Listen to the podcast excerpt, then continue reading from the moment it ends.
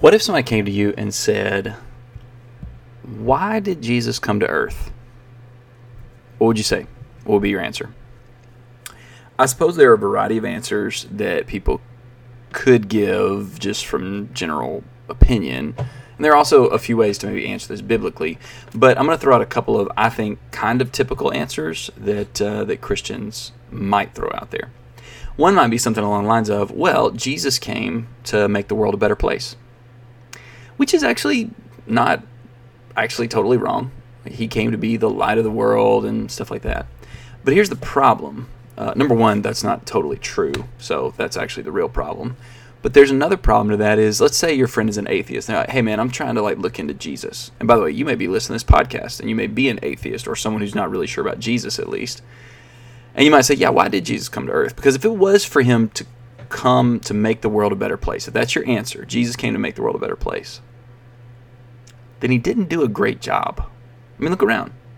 We got all kinds of murder and child abuse and sex trafficking and um, racial and ethnic injustice. And we got corrupt leaders in government, and we got poverty, and we got environmental problems. So if Jesus came to make the world a better place, then Jesus didn't do a great job.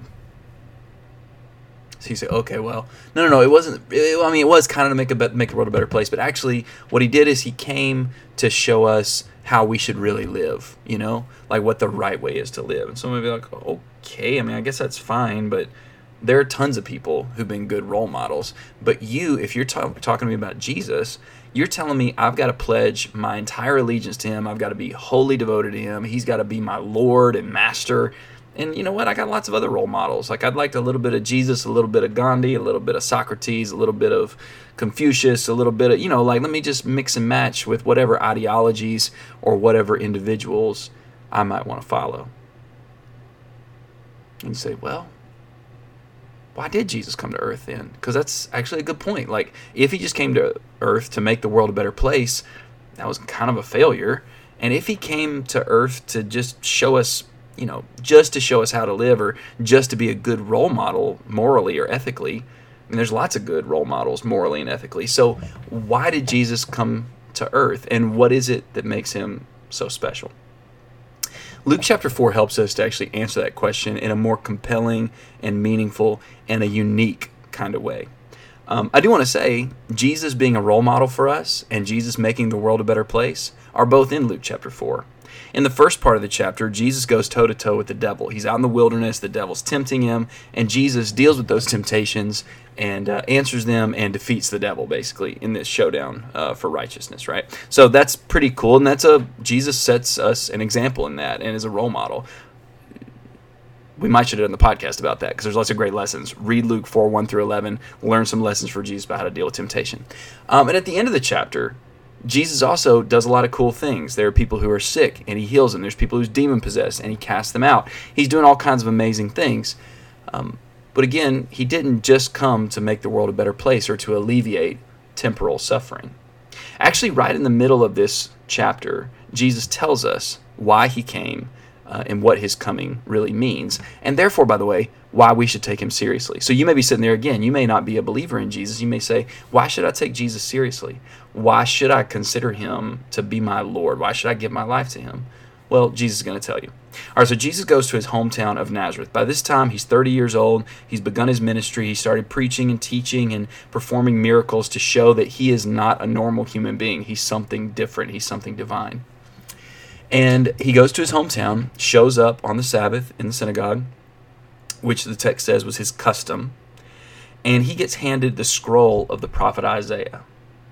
And in verse seventeen, at the end of it, he says he opened the scroll or the book, Luke four seventeen, and found the place where it was written. So here's the significance to that. He didn't just get a sign like, hey, uh, Jesus, here's our scripture we're going to read today. Can you just read it for us? He looked for this scripture because he wanted to make a specific point from it. Listen to what he reads from. This is from what we call Isaiah chapter sixty-one. So you can find that in your Old Testament, Isaiah sixty-one. It says, "The Spirit of the Lord is upon me, because he anointed me to preach the gospel to the poor. He has sent me to proclaim release to the captives and recovery of sight to the blind, to set free those who are oppressed, to proclaim the favorable year of the Lord." He closed the book, gave it back to the attendant, and he sat down. And the eyes of all in the synagogue were fixed on him. They were just captivated by what he had done. And he began to say to them, so that means that he had probably a longer teaching. It says he began to say to them, so this is probably a little short summary of whatever he taught. Verse twenty-one, today this scripture has been fulfilled in your hearing. Whatever it was that Jesus read from in Isaiah sixty-one, Jesus says, it's happening right now. And presumably, by the way the text reads, he would have gone on to explain that in greater detail, which we actually get in greater detail throughout the Gospel of Luke in the live-action story that gets told. But let's break it down just a little bit here to try to understand Jesus um, and why he came to earth. First off, we should understand who Jesus is. Verse eighteen says, the Spirit of the Lord is upon me. Throughout the Bible, the Spirit of the Lord is this um, depiction of God's powerful, life-giving, Uh, transforming presence. It's where God is. And here Jesus claims that God was with him. This actually goes back to something in chapter three where when Jesus was baptized by John, not because he needed to be forgiven of his sins, but so that he could be confirmed as the Messiah, the Savior, the Lord, the Master, the Son of God. Whenever Jesus was baptized, the Spirit came upon him as sort of almost like a, a coronation ceremony, right? This one is the Son of God. And Jesus says, yeah, that's who I am. So that's the first thing you understand. I'm not just a humanitarian. I'm not just um, a philosopher. I'm not just a good ethical, moral character for you to emulate. I'm the person who God is with in a unique and special way more than any other human being in history.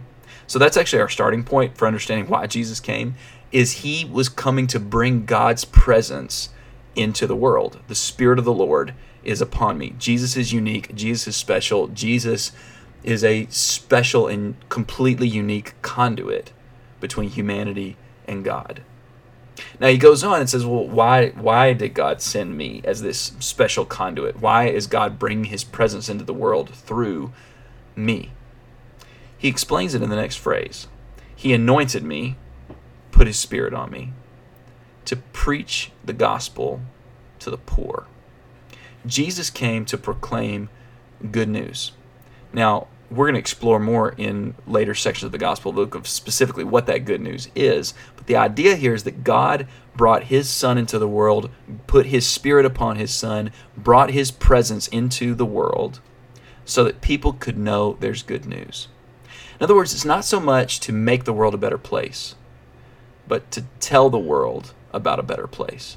To proclaim that there's a kingdom, there's a state of existence, there's a life that you can live outside of this broken, messed up world that you live in. He sent me to preach the gospel to the poor. Now, the effect of that preaching, that message, this ideology, this um, declaration, really, of something better would have an effect. Look at what it says. He came. He sent me to preach the gospel to the poor. He has sent me to proclaim release to the captives and recovery of sight to the blind, to set free those who are oppressed, to proclaim the favorable year of the Lord. Jesus came to preach the gospel to help people who are in trouble. He used these metaphors of blindness and um, captivity, prison, um, even extreme destitution, and says, I've come to give hope to those people, to give light to those people, to give freedom to those people. And it's not through feeding them physically or even just giving them physical sight, but remember this is all predicated upon his preaching, his declaration, his proclamation of this good news that God has come into the world and that God is going to do something for the people who are in such dire straits.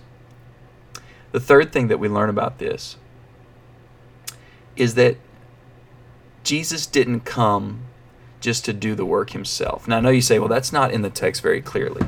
I do see that Jesus himself is God's powerful presence. The Spirit of the Lord is upon Jesus. God's presence is in the world through Jesus. I see that Jesus came as God's representative to declare God's work and God's plans for people, to liberate people out of the world, not to necessarily fix the world, but to actually liberate people from these things. I see that this good news will liberate people. It'll give them light. It'll give them hope. It'll give them freedom. But I'm going to suggest to you another layer here that actually you have to go back to Isaiah sixty-one for, and I'd encourage you to do that. But in Isaiah sixty-one, this prophecy about the Messiah isn't just about the Messiah. It's about how the Messiah would come and do all these things for people, liberate people, save people, give them joy and gladness in place of their grief, and, and free them from all the bad things that were tearing them up and oppressing them. But then at the end of that text, or actually more toward the middle of it, it says, those people will be called oaks of righteousness. They'll be freed from their oppression and their destitution and their desperation and their imprisonment, all those bad things, not just to enjoy freedom for themselves, but they'll become something strong, like an oak of righteousness, the planting of the Lord, that he may be glorified. And then it goes on to say, and you will be called priests of the Lord. You will be known as ministers of our God, and you will rebuild the ancient ruins. You will bind up the broken. Here's the picture, actually. What Jesus came to do was not just to rescue people from the devastation of sin, from the fallen nature of this world. Jesus didn't just come to rescue us from that, but he came to rescue and revolutionize lives, to make us into something different so that we could actually extend his message out. This is why when you read through the New Testament, there's lots of language about um, people being filled with the Spirit. That's not language about having magical superpowers, but it's actually something way more significant and important. It means that God is with you. And if God is with you, maybe not to the same extent, but in a very similar way as he was with Jesus, then your mission has to align with Jesus' mission. That just as Jesus came to bring God's presence that would declare the gospel and bring healing and hope to people, then if you're with Jesus, you're a part of that too.